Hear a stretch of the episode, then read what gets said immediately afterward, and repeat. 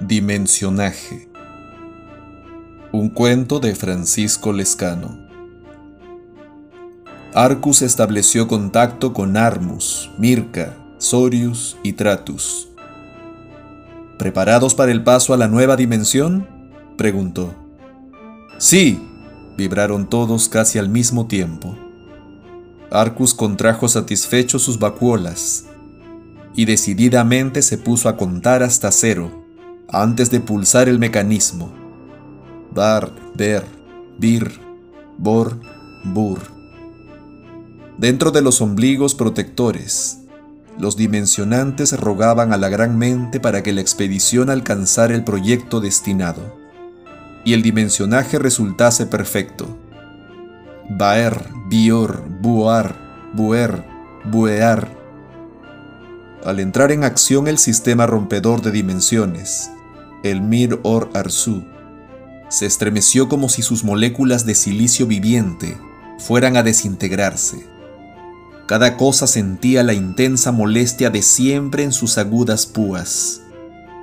Arcus empotrado en el puesto de dirección, apenas podía moverse, y quería ver a sus compañeros.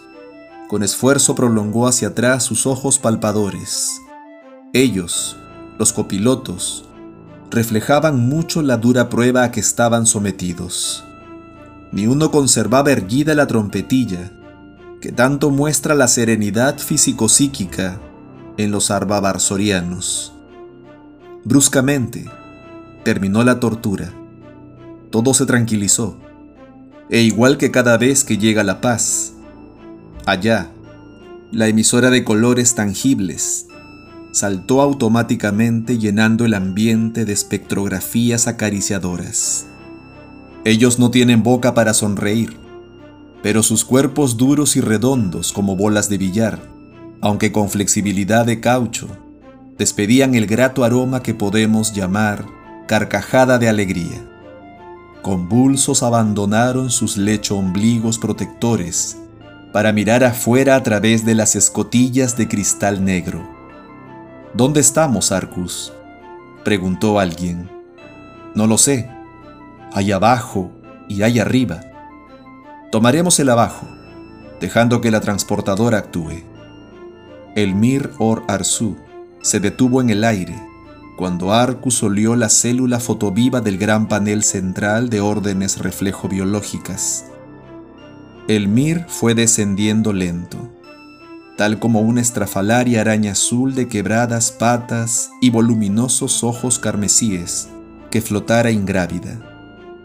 El dimensionaje había sido perfecto, pero aún lo fue más la toma de contacto.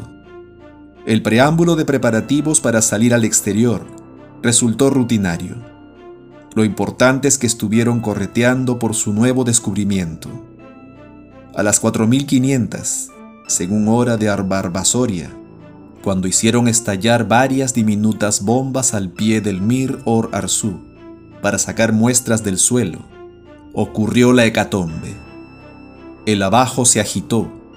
Grandes promontorios y pequeñas cordilleras brotaron de la inmensa llanura, que para nosotros no es una inmensa y menos aún llanura, apenas un órgano cóncavo de dos centímetros cuadrados. La luz se fue Oleadas de gelatinoso líquido tan altas como la nave vinieron desde todas partes bramando estruendosas, arrollando.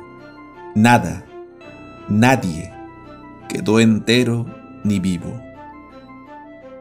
Andrés estaba conduciendo tranquilamente su camión, cuando lanzando un alarido soltó el volante para llevarse las manos a un ojo.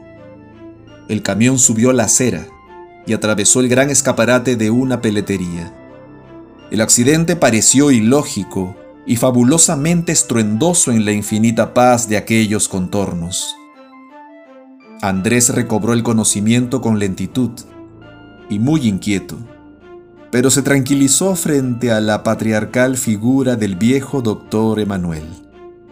No es nada, le dijo éste. Está usted a salvo en la clínica. Déjeme mirar de nuevo su ojo. Jamás sabré qué cosa se le introdujo en él y le hizo eso en la córnea.